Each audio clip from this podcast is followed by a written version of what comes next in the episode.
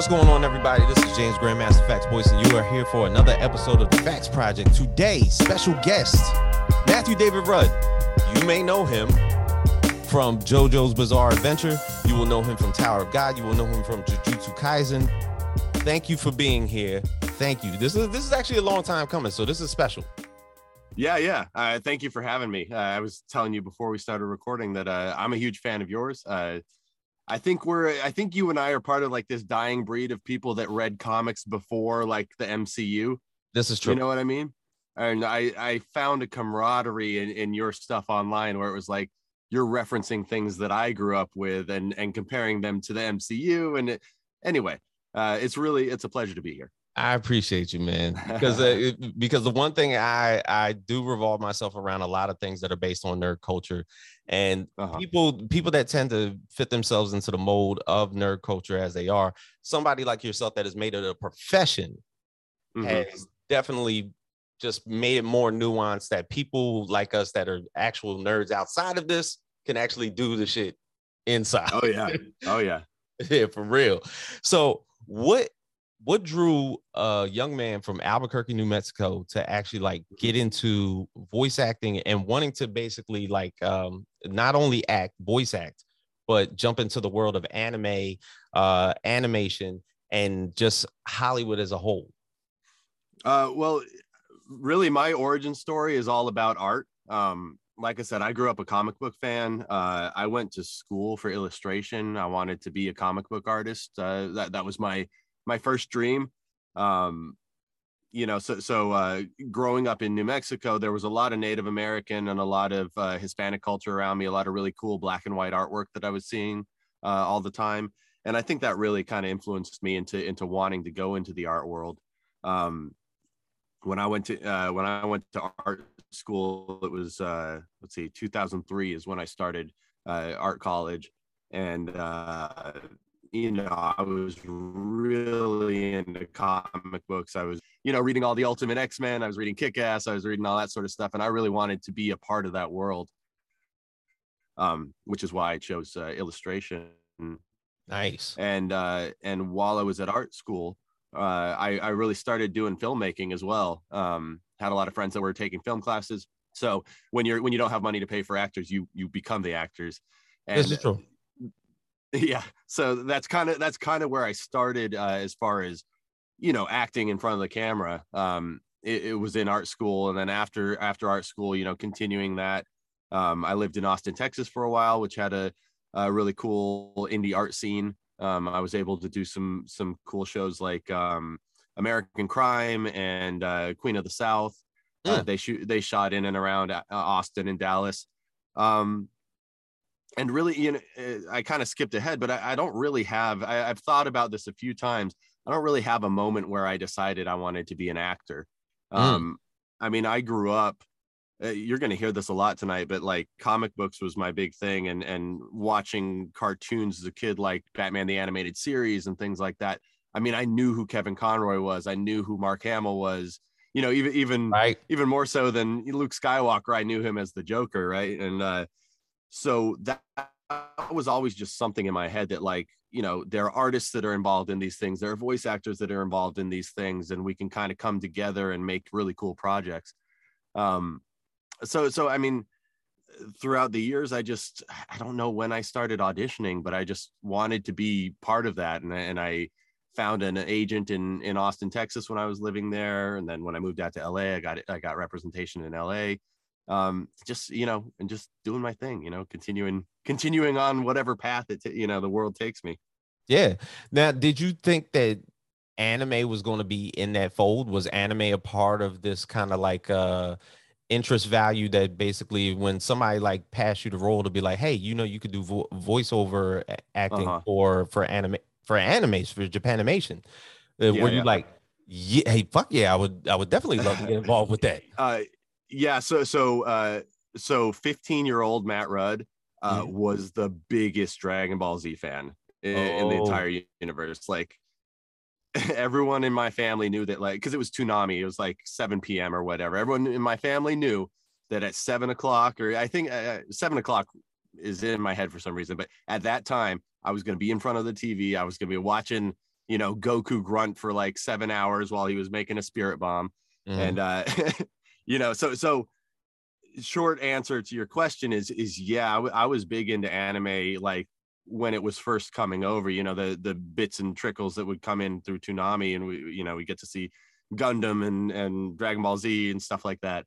Right. Um and so yeah it became pretty clear when I moved when I started doing this full time uh, when I moved out to LA that that was a a thriving business. I mean that that there's just so there's so much more anime now than there was when I was a kid. This is true. Um yeah and and so that's where the job the jobs started coming and and they've continued you know up until this point. It's it's a pretty like i said there's so much of it. It's a pretty consistent gig at this point for me yeah because like as we're looking at it now with the acquisition of funimation and crunchyroll uh-huh. merging as to one company it's almost like anime has become its own little machine it's almost a worldwide yeah. phenomenon at this point yeah yeah it's it's been interesting. I've had this conversation. I've been going to conventions a lot lately because of the anime work that I'm doing. And to have this conversation with people, you realize that um that anime is a genre now. Mm-hmm. It's not like it's not like a part of animation. It's like with within its own genre, there's sports anime, there's magic anime, there's you know, you know, there's different genre or different subject matters within and and I'm saying that wrong anime is a medium is what yeah. i meant to say not a genre there are different genres within the medium mm-hmm. you know when i was growing up it was like oh this is this is a part of the animation genre right. but now no it's its own medium it's its own thing you know yeah and i, I can even say the same thing because most of the animes that i grew up watching whether it was like Jin-Roh the wolf brigade or vampire hunter d or uh-huh. th- those t- those type of uh those type of animes like you see some of the, the more nuanced ones now where they're they're adding comedy el- elements to it there's a lot more sports uh-huh. elements to it uh baki was basically like based on like uh mma style and like uh almost uh-huh. boxing in, in a sense yep.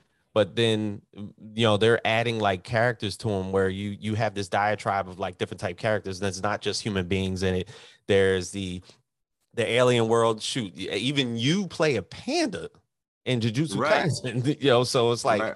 a, a, very fierce one, by by the way, that has a lot of comedy elements. So yeah, so yeah. I well, and then Tower of God. There's a, there's like an anthropomorphic uh, alligator that I play. You know, it's like, yeah, its own thing. I want to corner. I want to corner the market the market on like uh, warrior animals, right? In the anime world. Well, see, it's, it's good that you said that because one of my questions was Is there a such thing as typecasting in voice acting? Oh, yeah. Um, eh, so, so I work with several different studios, right? Um, you know, there there's one studio that handles eh, so let's say Funimation is its own studio, right? Mm-hmm. Crunchyroll mm-hmm. was a studio before, but within those um, those production houses, they uh, they send out projects to different uh, recording studios to record projects. So it's not all done in house. Some of it's done by other recording studios. And so depending on the studio that that I'm getting the audition from or getting sometimes you get autocast like they say oh you'll be perfect for this role you know we just want you to come in you don't even have to try out that sort of thing but right. depending on what studio it is uh, yeah, I definitely have certain casting directors that I know. Okay, if they're asking me to do a voice, they want this type of voice. You know, mm. if I try to do something different, they're like, "Oh, uh, no, you try try to do it the way you did before." You know, and I'm like, "Okay, I know what you're talking about." You know, right? So there, there, yeah, definitely there is a little bit of that, and um, you know, it's it's not a bad thing. Uh, like like I said, because there's a lot of different studios, so a lot of different studios know me for different roles. Um, but yeah, at this point, I mean, I play a lot of big, gruff, yelling, you know, warrior type of guys, and it's partially by my own design. I mean, that's what I like to do. I, I think I'm better at that than other things. Um, so, so yeah, I, I feel like I, if I'm, if I'm painted into a corner, I did the painting. You know. Right. Now, it, to talk about a lot of those menacing characters, where you have uh someone like like Panda and like uh-huh uh, Rak Wraithraiser. Razor. Uh, would you say that they essentially personality wise were somewhat of a similar character personality wise or different? Uh, between those two specifically, what's interesting is they um, they are from the same recording studio. It's the same recording studio that I'm working with um, excuse me, I had to I had to send in an audition for Rock. Rock was the first of the 2 mm-hmm. uh, and so so we did all of Tower of God, and then that same casting director just called me up and said, "Hey, our next project, we've got another character that's going to be good for you." So mm-hmm. I didn't have to I didn't have to audition for Panda. She was just like, "Okay, you got this. We're going to have you do it." And so yeah, in that sense, it was, "Hey, it's a similar character type. We want you to do, you know, a similar type of thing." Right. You know, there's obviously some differences. Rock is a little bit. Uh, Rock's kind of British, right? He's got a little bit of. uh uh you know royalty in in the way he speaks to to people um very true. The man grew up in a castle.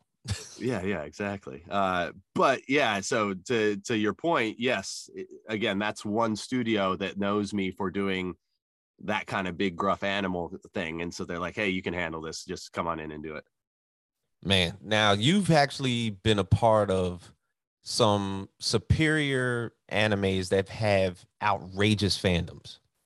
When is now when we're talking about JoJo's Bizarre Adventure, Tower uh-huh. God, Jujutsu Kaisen. Which one out of out of those three, like which one would you say has the most outrageous fans? uh JoJo's has the most outrageous fans for sure. Gotcha. Um, out, uh, just to use that specific word, yes. Uh, they are, eh, like I said, at conventions, they are the ones that are cosplaying like nobody else. Um, mm-hmm and it's crazy because so my character in JoJo's is only in one episode. Like mm-hmm. he's not he's, he's not a huge deal in the show, but that's probably the uh the print that people want the most. You know, the JoJo's fans are so fervent about everything JoJo that they they like my character even though he's just like this short-lived guy in one episode, you know? Right. And and Leaky Eye Luca, I mean, the the storyline by itself where he's basically uh telling the story of why he he is named that. You know, he basically yeah, yeah, got, he basically got into a fight. He got cut uh uh-huh. I guess and had it has an kind of like an endearing scar amongst his uh-huh. eye to the point where his eye is leaking all of the yep, time. Yep. So that all in its own, even though it's just that one episode, it just kind of created a like uh I guess you created a character that people will constantly remember for for yeah yeah he's cool. Like like I, you know uh it's kind of the batman thing is you know you you die a hero or you live long enough to become the villain. It doesn't it's not quite apples to apples because leaky mm-hmm. luca was a villain from the beginning but he's got such a short uh story or a short uh experience on the show but such a cool story that i think people are are wanting to know more about him it's true. It's true. Yeah. Now, are you looking forward to this new installment with uh Stone Ocean?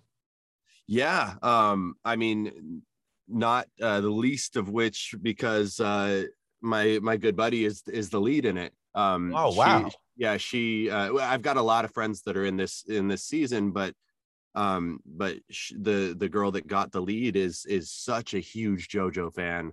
She was really uh, trying to get this role for a long time because she knew it was coming, and uh, and all of us, you know, all of us friends, all of us voice actors, we were really really happy and proud for her that that she was able to land it. That's nice. Uh, wait, uh, what's her name? Uh, Kira Buckland. Kira Buckland. Yeah. Dope, man. Yeah. Now, have you ever met your Japanese counterpart? No. Or, like basically, no, I haven't. For for uh Leaky Eye Luca, you have uh Daiki Hamano, who mm-hmm. also does Luca, but he he does it in uh in Japanese voice voiceover. Right. You've never met any of your Japanese counterparts? No, no. I you know someone asked me that at the last convention that we went to, and uh that would be so cool for me. Like I said, I grew up, you know, I grew up with anime and all things J- Japanese, and just you know loving Japanese culture. And uh, for the most part, I I grew up watching just the subtitles. I mm-hmm. I wasn't a big fan of dubs. I think probably you remember when we were kids, it wasn't it wasn't the quality that it is now. This is true. yeah. So um but but uh you know that being said, there's been a lot of progression in in the quality of dubs, which I'm happy to say, you know, I don't have to be embarrassed to be a part of these dubs. Um but uh no, I would love to meet some of these Japanese voice actors. And I, I think, you know, my career has kind of taken off amidst COVID and all this stuff, and and the world isn't quite as open to us right now. Mm-hmm. Um, but I could imagine that you know as as it becomes a little safer to travel uh, over to Asia and everything, I, I, w- I would love to be involved in conventions over there that that would allow me to meet some of those people. That'd be dope. I know there are several. Um, I, I can't think off the top of my head, but I know there are several projects that I've been in where it was the same Japanese voice actor for for multiple projects that I was in. Is you know, it, it was it ah. was I might have been chosen because it was the same voice actor that it, that it was that had done a project before. I don't know if it was coincidental or whatever, but there are a few voice actors that share multiple roles with me. See, that just goes to show that there is a such thing as mirror dimensions, and just so happens that your doppelganger right. just happens to live in Japan and is doing the same right, exactly. work as you are. exactly, exactly. Now, now, what is your opinion on the the weirdly controversial uh, dub versus sub? You know, people try to draw me into that a lot. Mm-hmm. Um, and honestly, uh, you know, I say what I just said to you is is I usually watch the sub as well. You know, it's like uh, it's it's a contradiction, you know, being a dub voice actor. But when when I watch, um, if I were to watch a, a dubbed anime, it would be because I wanted to hear my performance or my friend's performance. Um, it's a it's a really good way for me to learn, you know, to to listen to what I did and maybe think about what I would do different next time. Uh, and, and same with my friends, you know, like watch them and support their career and, and just be excited for them, that sort of thing. Um, but what I'll usually do, because uh, in general the the subtitle will come out 1st mm-hmm. I, I, know for for these Crunchyroll originals and and things like that, we've been doing kind of a simul simulcast, but there's still about two weeks of of time between episodes. Um, so I'll watch the subtitle first. Sometimes I'll be able to watch it in time so that I can go into my recording session kind of knowing what happens in the episode um, and and then you know upon second viewing or sometimes with my son my son's young enough that it would be hard enough to or hard for him to uh, read subtitles while he's watching. Um, so sometimes when i'll watch the shows with my son we'll watch it dubbed. We're watching naruto right now uh, dubbed because he's i mean he's the perfect age for naruto and it's been amazing. Right, um, right. yeah. But so so i mean i i don't i don't know. I, I don't know why it's controversial. Um and honestly, you know, for me, I so I was a I was a teacher for a long time. So in the in the back of my head, I'm always thinking about you know accessibility and and making things available to people with different learning styles or learning disabilities. And honestly, uh, if you are uh, if you're not providing like an English voice track for someone who who can't read or can't keep up with the subtitles or things like that, you know, it it closes it closes the door on a huge fandom, you know, a huge fan base. Um, so you know, it's it's for me, it's it's like the Xbox versus PlayStation thing. It's like you know, just just do what you want. I'm a PlayStation guy, but I'm not going to hate on you for for playing Xbox. You're probably an Xbox guy, you know. Just no, actually, you know what the funny thing is? I haven't played what? a video game in a real long time. Oh my gosh! Okay. Yes, I know. so, so if I if I'm looking at it now, so you you basically started to indoctrinate your son into watching Naruto. So he's starting on anime early. Now, did he start yeah. on Naruto or did he start on something else? Um, so he loves watching Pokemon and stuff like that. Um, yeah. which for an adult, it's a little bit hard to watch uh, Pokemon, if if I can say that.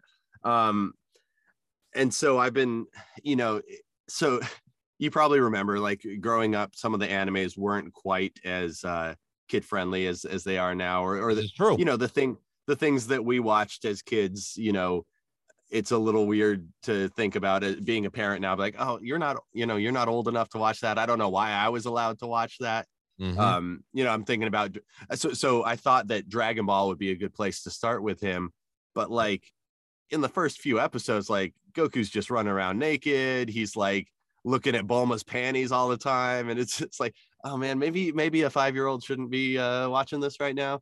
Um, but you know, a few years later, you know, it, we we kind of dabbled in some Jujutsu Kaisen because uh, usually if it's a scene with Panda in it, it's it's pretty wholesome. Right. Um, uh, the other the other characters tend to curse and and and there's a lot more blood and stuff that happens with other characters but when panda's on the screen uh, he can watch it and then um he's uh he's seven now, and so I, I thought like, yeah, we'll we'll start with Naruto, and and we'll we'll have some conversations about we we don't use some of these words around other people, but uh, but right. he's he's taking it pretty good.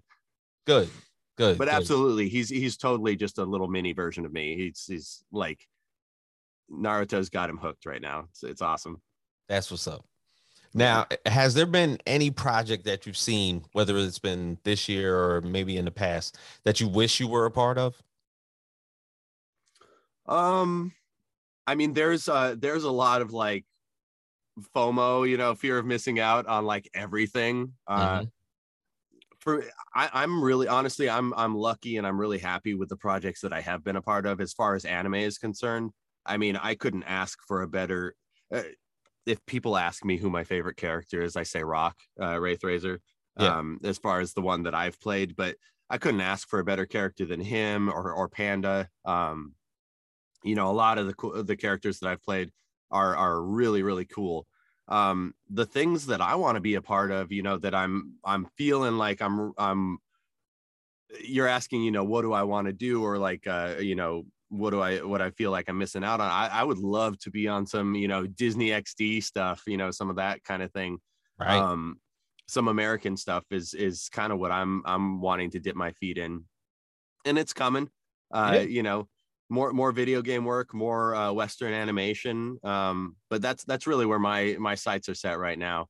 Uh, I love, like I said, I love working in anime, uh, and I want to do it more. Um, but there's there's more you know and i want to keep building on my career and, and broadening things yeah you you the more you look at it now it seems like voiceover work is not as um i guess when when things were like tiered as far as like it, yeah. acting and voice acting you know like when you hear about like norman reedus like joining like the cast of some uh video game like right. all of a sudden like that's the storyline behind it is that he's adding his voice to to the video game and before, yeah. like when we were kids, you know, we could care less who was voicing the character. We just basically right. to play the game. But now with like a lot of video games now having story modes and a lot uh-huh. of bigger storylines that they've pretty much been having, it tends to like go hand in hand when you have like a a, a big name as far as voice acting behind it, which is yeah. Which, yeah. which of course leads right into your field. People can just start picking from studios, be like, you know what, we really need like some good people behind this because we want the story mode to look good. Like uh just yeah, recently, absolutely. Guardians of the Galaxy uh for Square Enix had like this really good story mode for their video game. Right. I didn't play it, but I happened to watch like friends of mine playing. And I was like, it looks like I don't play video games, but it play, looks pretty yeah, good. I like it looks phenomenal. I was like, it looks like like I'm watching a story. Uh-huh. And it, it's almost even though it might be five to ten minute clips of story mode before there's even any type of gameplay, it just looks like they revolve this around putting like episode styled story modes into the video yeah. game, which is cool. Well, yeah, yeah, and even you know there, there are lots of aspects to that that uh, I, I think the people that are kind of our age are making those things now. Mm-hmm. And so again, the people that grew up with Batman the animated series and all these really cool like intricate stories with with great voice acting, I think they are now making the games and making the animation. And so, you know, we went through our like SpongeBob, you know, SquarePants kind of kind of stage of animation, but I think now now animation in general is kind of going through another resurgence of really cool story uh stories and and video games of course are are like you know they're getting crazy now um it's uh, i i've been lucky enough to be a part of like the final fantasy 7 remake you know i, I grew up on final fantasy 7 and yeah. it's like it's like I cannot believe that I am in the thing that I that I grew up playing. You know. No, you know how long people waited for that to come out. oh, I know, I know. Like, I, am glad it took this long though, because if it came out like ten years ago, I wouldn't be in it. You know. right, right, right. Now, with the amount of lists that come out year after year after year, usually there's these Batman lists, and I know you talked about it earlier, but. Uh-huh. Kevin Conroy, do you put him as top three or number one as the top Batman of all time? Even though he's oh, yeah. a voice actor. Yeah, number one. Um, I, I'd say pretty easy. I, I am. I, I, think you and I have talked online about about Batman stuff, you know, mm-hmm. in the past, and you know, I I have some maybe not uh, mainstream ideas about who who my favorite on-screen Batmans were, but but Kevin Conroy is, uh, you know, and the projects he's been a part of is definitely my my Batman. Right. I I, I was so happy that uh, the Arkham Knight games came out and really gave kind of an adult. Well, I mean, like like I was saying, the the animated series was always kind of adult and really oh yeah, uh, really story driven, but to have the Arkham Knight series kind of age up with me, you know, and mm-hmm. and so playing it as like a 25 year old, I, I, think when it came out, um, it was cool to to play Batman that was made with my favorite characters, my favorite voices for someone my age, you know. Right. Yeah. I remember putting up a clip on, I think it was Instagram about uh it was Batman the animated series. It was the episode with Baby Doll, which was the the uh-huh. little girl who couldn't grow up and she had yeah, yeah, yeah. a a doll that basically is a gun that shoots bullets from her eyes. And right. like it of course this couldn't be for kids because literally Batman like hits this little girl full speed with a tennis ball. Right, right, right. like you know, and it ends up being a sad story in the end. But the thing yeah. is, like to, to see what kids are growing up with nowadays, everything's all cute and cuddly and everything like that. We saw right. like some unadulterated raw fighting happening in our game. Yeah. Like when we talk about like Transformers, the the series, like yeah. it was on for four years. They decided to do a movie. Transformers, the movie came out in 87. We had yeah. to sit there in the theater after watching four years of Optimus kicking ass, and he yeah, died within the thir- yeah. first 30 minutes. It was like, yeah, what? What? Wait, what happened? yeah. No, and, and I, you know, I love it. I don't know. Like I said, those are the things I grew up with, and I feel like have influenced me so much emotionally. You know, as far as my emotional growth. Um, and and like I said, it's pretty cool now to have children in this time of resurgence. I, I, feel like I said, I feel like the people the people that grew up with Batman are now making the animations, mm-hmm. and so you know all the stuff that's come out over the last couple of years on on like I said Disney XD or or like even the stuff that DreamWorks is doing for Netflix. I can really see the lineage there where it has that storytelling it has that kind of emotional you know heaviness to it that that a lot of those shows that we grew up with had um so it's been fun like like I said, I wouldn't want to sit down and necessarily watch Pokemon with my son, but the other stuff that's coming out now uh, has been pretty cool. Yeah, I, I I know for sure. I definitely wouldn't want to sit down with my daughter and watch GI Joe the movie and watch Duke get a, a spear thrown through his heart. Like right. that's that probably wouldn't be like on my top ten list. I would right. watch it again because I thought I, I was amazed by that for when I watched it for the first time. But um, what, what what do you think are the pros and cons of working in animation? Like uh, you've you've managed to do it now for for a few years. So like what yeah. what have, what of course have been the pros and cons of it? Well, uh I mean there there aren't too many cons other than that it's kind of an exclusive club. You know, there's only so many spots. Um it, it's big, you know, the the industry's big, but there's only so many people that can do all this work and so that's one of the major cons for people who are, are first starting out is it's hard to get into and it takes a lot of work and perseverance and you know you got to have you got to have an ego that's this big because like you're gonna eh, the, the rule of thumb usually is is if you're like a really really good working uh actor you're booking like 10% of what you audition for mm. so you know just to give you kind of an example um i mean i do like 40 or 50 auditions a week and so you know 10% even as i'm saying that is a high number. I say i'm booking more like 2 or 3% you know of, of what i'm putting out there. So you got to have this like you got to have this understanding or or supreme confidence in yourself that they're they're not saying no to you. It's just not the right project for you you know that sort of thing. Gotcha. um but but the the upside is like there's no end to it. I mean uh, like i said i've done some stuff on camera and you always have to worry about what you look like you know how eh, how much weight you've put on over the over the winter you know all that stuff is like inherent in the on camera world and and totally not relevant at all in the animation world. As long as you can sound and perform and eh, you know eh, that that's the thing is it's all about your technical ability. As long as you can do the job you're going to get the jobs. Um Whereas, like I said, on camera, that's not always the case. Sometimes you have to be able to you know, sometimes you do the job and you get the job, but sometimes you could do the job great, but you're 15 pounds heavier than you should be for this hmm. role, mm. or, or you're, you know, I, I, talked, eh, I talked about this with my agents when I first moved out to LA as, um, you know, people that look like me d- didn't really get leading roles, you know, until, you know, it was a big eye opener when, uh, when Jason Momoa started booking lead roles. It was like, oh, not that not that I'm comparing myself to him. I would love to look like him, but it's like like oh, this is the first time that like a scraggly, beardy, tattooed guy, you mm, know, is right, like right. a leading character in a show. He's not like a biker or a or a you know henchman or you know that sort of thing. And so, you know, it's there. There's a lot to that. It's it's a hard it's a harder thing, and and there's more red tape, and there's more things to figure out if you're working in the on camera world. Mm-hmm. Animation, there's almost none of that.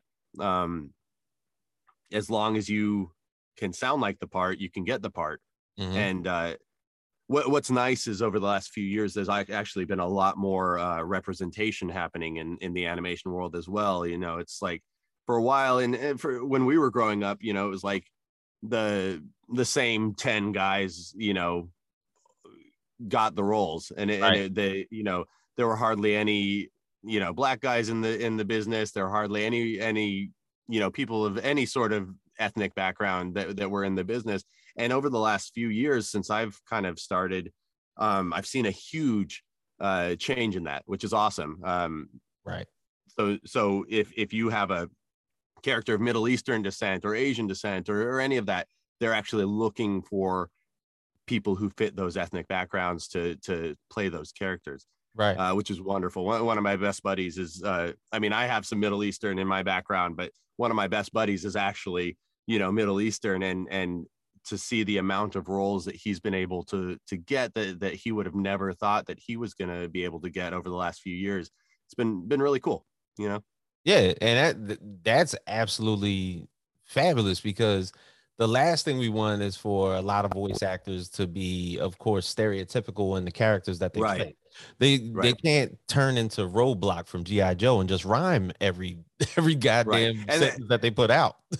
And that's why I wanted to clarify. You know, I was saying is as long as you can sound like the part, you can do the you can do the part. But that's really kind. You know, you don't want to step on any toes that way. You don't want to sound like a stereotype, like like you said. And and that's been something that's been cool to to see changing over the last few years. So now yeah. I've come to find out that a lot of people within the voice acting community are self-reliant. They are more uh, they're more so technical than anything. Uh, they uh-huh. produce uh-huh. themselves a lot. So there, there's a lot of equipment that you may have in your house that you yeah, might if I could turn the camera down. yeah, yeah, like you probably have a lot of stuff because you say you do 50, maybe 50 to 60 auditions a week. Yeah. So yeah, yeah. like of course the equipment that you do to record yourself to record for those audi- auditions has to come at a cost. yeah, yeah. You and, had to learn all these technical aspects of, of your job what has gone into that?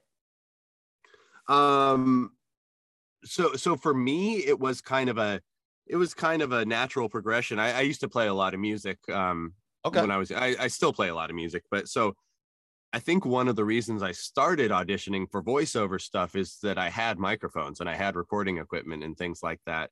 Um, you know, of course, over the years, I have cobbled together better equipment. You know, you make a little money, you get a better microphone, you make a little more money, you get a better, you know, mixer, you know, all that sort of stuff. But um, so for me, again, coming from a technical background as far as art school and filmmaking, I kind of had some of that and I had an interest in that, uh, you know, a little bit of know-how.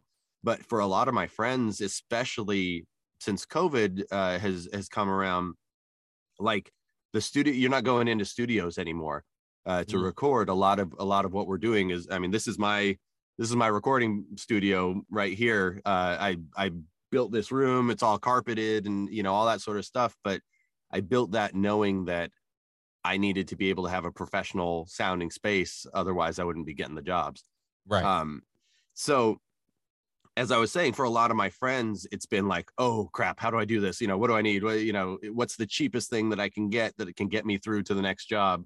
Um, and for me i've always been interested in like the tech world and so it was like okay you know as soon as i can afford this this is the microphone i want as soon as i can afford this here's the you know the preamp that i want that sort of thing uh, right. uh, which which means that i have less money hanging around i'm spending it as soon as i get it but um but yeah we we do um especially over the last two years we've had to really become self-reliant and and be able to do a lot of the stuff. Um and i i have friends that didn't quite do that. And and so like um just some other so, some friends on uh, jujutsu kaisen actually talked to me a, a, lot about how you know the first couple episodes they were trying to record from home and they were having too much difficulty and everything. So the studios would actually uh, make an exception for them they'd you know sterilize everything and and put them in their own room and you know all that sort of uh-huh. stuff so there there are certain people that um that just didn't make the transition as well as others and and so they're still working in studio but but in general uh, we're kind of living in a time where uh, if you can make yourself a really professional sounding space then you can work you know you don't right. have to you don't always have to be in los angeles anymore now now how is that directed like so you're basically sending in your your scripted takes uh, uh basically through emails and everything, and then they're starting to go over them, and then they chop them and edit them there, or how how is it doing it? No, no, it's actually a lot cooler than that. Um, usually you'll Skype with a director. Okay. Um, so they're giving you live direction as you go. Uh, you connect with something called Source Connect. So there, there are a couple different programs, but Source Connect is really the the main one that we're using. And uh, and so a sound engineer can be remotely pulling uh, direct audio from your computer that's not compressed and it's not you know uh, it, it's it's good quality audio is what i'm trying to say right. um, and so it's all happening and sometimes from three different locations you know the director will be in his house i'll be in my house and and the sound engineer will be in her house or whatever mm. um, so it's been really cool to to see the industry kind of pivot so quickly to be able to do that because that's just not what was happening before it would be right. very rare very rare that you would be allowed to record somewhere outside of a studio especially for you know a video game something that's more confidential that sort of thing um but they've been ha- they've had to make some changes you know yeah. over the last few years and, and i guess in the terms of animation you would you would come to find out that maybe it was easier said than done that they could do things independently the animators can be where they need to be to to put put together panels and do yeah, the yeah. animation. You doing your voice uh, voiceovers can be at home. Yeah. Sound engineer at his house, directors at their house. You got you guys are doing Skype. They start piecing things together. If they have to do reshoots of certain parts and everything, one simple phone call, email, or whatever like that, you guys get back yeah. on the fly. And all of a sudden it just works out. And then when you see in the finished product, you be like, I did three quarters of this in my house. Right. I mean, all of uh, I can tell you right now, it was about three quarters, like you said, of of Tower of God was from home, mm-hmm. and then all of Jujutsu Kaisen was was from home. Um, that was that was all right in the middle of of the pandemic, and uh, and then we did um, what was the next one we did after that? Uh, To Your Eternity is another really good anime that I did with that that studio, and that was all from home. Um, so yeah i mean I, I, think i think you're right uh, they're finding that it's cheaper to do it that way as well. I mean uh, be, companies were paying you know $500 an hour for studio space and they don't need to do that really. You know you can just pay your actor pay your director pay your sound engineer and they're all working from home. It's so, all about all about the bottom line. Yeah yeah I, I think uh, you know we'll see. We'll check back in in a couple years, but I bet you this is the way it goes right. for most projects. The the only things that I've been asked to come in studio for are kind of bigger budget video games at this point. Mm. Um, and I think that's more of you know they're worried about surround sound for the new gaming systems, and they're worried about you know everyone sounding exactly the same because it's a more immersive experience. You know, that that sort of thing right. kind of takes precedent when when you're dealing with a big you know AAA video game. Whereas for you know, I, I, think people also just realize that for the majority of animation, kids are watching them on smartphones or you know iPads or whatever, and so true. The you know, unless it's a really big budget project, the it's going to be fine. You know, the audio quality is going to be fine for for what we need. You know. Mm. Now, is there any difference in the recording process? Is, are there things that have to be seen when you're talking about like from a video game perspective as opposed to an anime perspective? Is there like some is something more that you have to see with a video game in order to do voiceover work, or is it essentially the same? Well, um, so anime i mean there's a big difference between anime and almost everything else is you know anime is produced already. It's it's made in japan. They've already done the voiceover yeah. work in japanese. And so we're seeing the completed finished product and we're trying to match you know our voices to the to the already animated lip flaps as as as good as we can you know? Mm-hmm. and like we were saying earlier it's gotten a lot better over the years. So Gotcha. Uh, used to, you know, it used to be kind of the butt of jokes is is seeing the lips flap without the right sounds coming out. I've watched a lot of kung fu movies. Yes, I know. right. um, uh, but you know, it's the opposite for uh for Western animation. They call it prelay animation, where you're recording your voice. You know, sometimes they'll have storyboards, or sometimes they'll have uh you know those choppy kind of animatic things it's just sketches that are moving around and things like that to give you an idea of what the scene is like uh, but your your voice is the first thing that's done and then they record or and then they animate to the performance that you did mm. right so so disney projects are recording the voices first getting the perfect performances and then animating the characters to to work with those performances. Um and then video games you know it depends on what game you're doing but video games can be a little bit of both. Uh, they take so long to make that a lot of the character modeling, a lot of the character animation and the actions are are done beforehand. Uh, but because it's one of those mediums that you can go back in and tweak, you know, you save the file as a certain type of file and you can go back in and change it. Um, you you you get the action animation and then you record your lines and they can kind of fix the mouth to do the right thing or you know that right. sort of thing. Uh, so it's a little combination of both. Man, that's amazing now, now, now, something really cool happened. Um, so in the past like couple months, uh, you actually had the opportunity to join the cast of Super Crooks, which oh, was yeah. a part was a which was a part of the Millarverse. Now, now Mark Millar, yeah, his, uh, I mean, doing Swamp Thing, the Ultimates. He did Marvel Knights, Spider Man. He did the Ultimate. Yeah, yeah, there it is, right there. yeah. So, I mean, he's done Civil War. As soon as I got yeah. As soon as I got cast in that, I just went over to my comic book shelf and I was like, holy crap, he's done everything that I everything. You know, you know.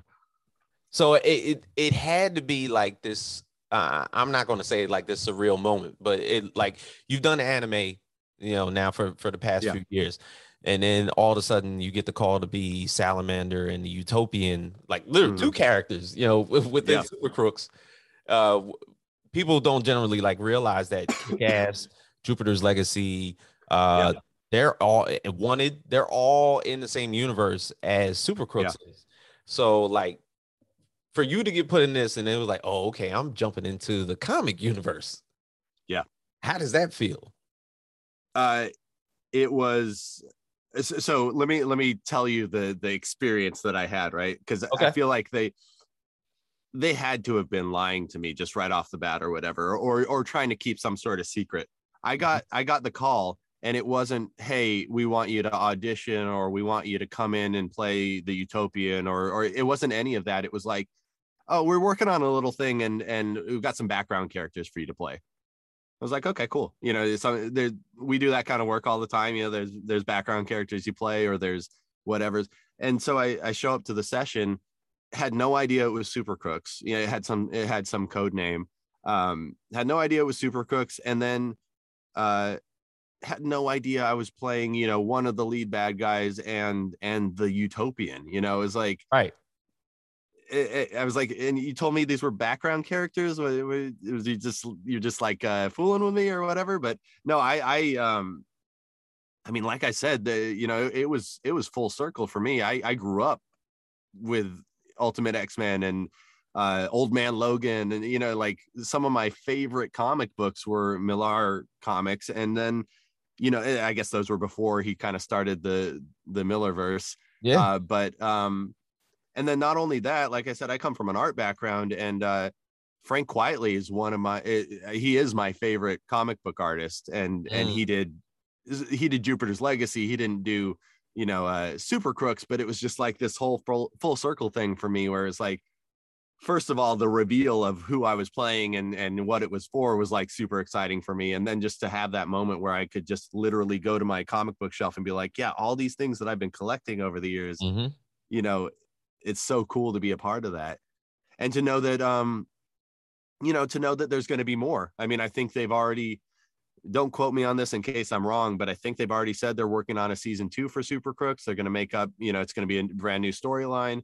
Um, and to to know that you know I, I would have to imagine that that there's going to be more utopian in that you know and, and just to know even though he had a smaller part in super crooks to know that when they go back to the well and mm-hmm. they work in his universe again they're going to come back to me and I'm going to get to do more with that character. It's, it's super cool.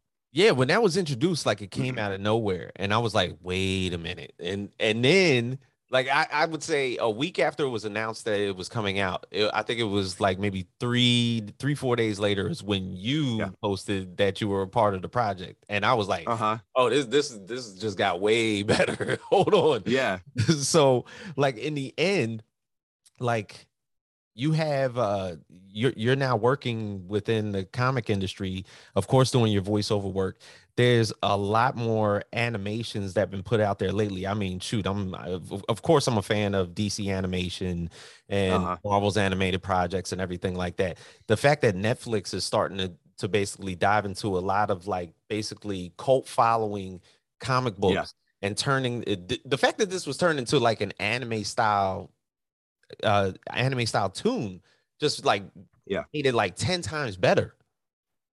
Dude i would you know you asked me what what uh what i would love to do you know what, what kind of dream things that i i feel like I, i'd like to jump into but if if netflix continues in this universe i would you know that would be such a cool thing if they did some original animation you know. Mm-hmm. it, i love that they're doing anime but like if they and, and you know what the style of of Super Crooks is just outstanding. I love I love the animation and everything like that. Yeah. But I would I do I I I don't know that they would always come back to me, but if they were to expand that universe and keep making, you know, you know, Jupiter's Legacy animations, I would hope that I get to continue to play that character. Man, I can only imagine. But yeah. um the voice acting community the one thing that i do see um, amongst you guys on social media whether it's uh, instagram or twitter or everything like that is that the, you guys hold a big regard for each other and mm-hmm. you guys support each other consistently and constantly you basically uh, you bigged up the actor, actress that basically got the the role for stone ocean and everything like that mm-hmm. how yeah, yeah. how tight is the camaraderie around the voice acting community it, it's really awesome i mean it's um this is a hard job as far as uh, keeping your morale up right? We're always like i said what 50 60 auditions a week you know yeah. always feeling like we're on top of our game and then we're at the bottom of our game. And it's just like th- there's a lot of ups and downs. There's a lot of unknowns. You know you put your stuff out there and then you wait to see if somebody wants you you know that kind of thing. And it is so nice to have peers that are in the same boat people you can talk to, people that can, you know, raise you up when you're feeling low or, you know, or be there to help celebrate when you're when you're excited about something. And uh it's so cool that you know, we you were saying at the very beginning, we're all nerds, right? We all got into this because we love, you know, especially in the anime community, most people got into it because they love anime. And mm-hmm. you know, same same goes for, you know, anything, video games, video games, you know, probably at the top of the list. You know, we all grew up playing video games and now we're in them. And it's just, it's so cool to celebrate that, to know what that other person is feeling. And then just to, you know, to have, to have the support of the of this group and you know I, my, sorry my mind's all over the place but it's even so cool to like like so i'm a huge futurama fan that's one of my favorite animations ah. of all time mm-hmm uh, and John DiMaggio is is Bender, you know, and and he's one of my favorite voice actors. And then to know that now I'm in Final Fantasy VII with him, like that's that's cool. You know, it's like it's it's a small world, and we all support each other, and we all cross paths on projects. You know, there's there's no there i'm not going to say there's no hierarchy but there's a, a lower barrier to entry when you're when you're at a certain level we're all good you know we're all doing good work right. and so you know unlike on camera like i said it, there's it's not about how you look it's not about you know how popular you are necessarily it's about how you can perform. And uh you know i'm i'm in a game with john dimaggio you know i'm in, i'm the the the the other the rest of the cast of super crooks i mean they're like they're like anime royalty like uh jonah scott and i mean i'm gonna not remember everyone off the top of my head but like my friends are uh, myself and my friends we're, we're hanging out with these people that have been doing it for years you know mm. it, it's super cool. Dope man. Uh, yeah. what what exactly um what does 2022 look like for you? Like as far as like the future projects that basically you're, you're working on going forward if there's anything you can tell me uh, for for for this year. We're only in january. Right. Um well i mean something that we all know is is coming is the jujutsu kaisen movie. Um which i don't know if you've seen the trailer but uh, again this art kid like nothing gets me more excited than a like a really well animated you know movie or or, or right, show. right. And and it's just uh, uh, the studio that that does the animation just like took it up to the next level for this.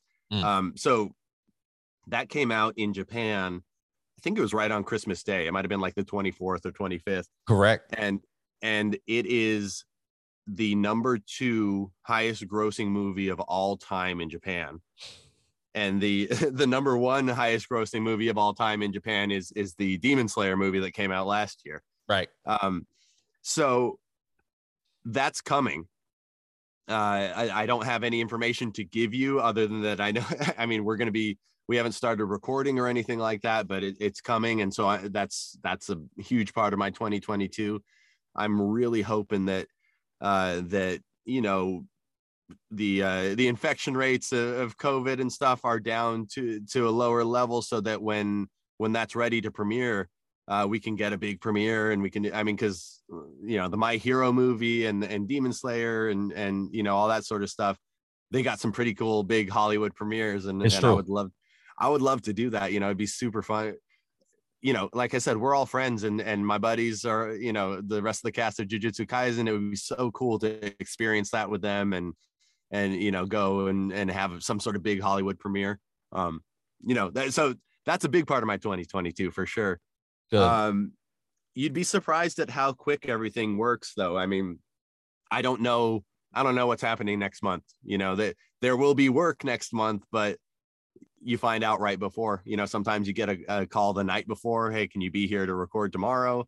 Right. Um, so you know, there's some exciting things, but but uh, we'll have to wait and find out what it is. Dope, man. Well, hey, Matthew, I appreciate you doing this with me. This has been super fun. I mean, I'm glad yeah, I finally absolutely. got it. I'm glad I finally got a chance to actually like talk to you for for a decent hour. And this, this, this yeah, to be honest, it was a learning experience because a lot of the questions that I asked, I had no idea what what exactly right. to to know uh, about your profession. I've I've mm-hmm. had like uh, I guess inclinations about how I saw uh, the community and how it worked, how the profession worked as a whole. So most of the stuff that you you're telling me is like I, am still trying to like wrap my head around it. I was like, this this is some cool shit. yeah, yeah, absolutely. No, and and you know we talked about me a lot, but we gotta we gotta do another uh, another podcast at some point just talking comics. Not a problem, man. Anytime, anytime, anytime. Yeah. But um, hey, from myself, James Grandmaster FAQs Boyce, this is Matthew David Rudd.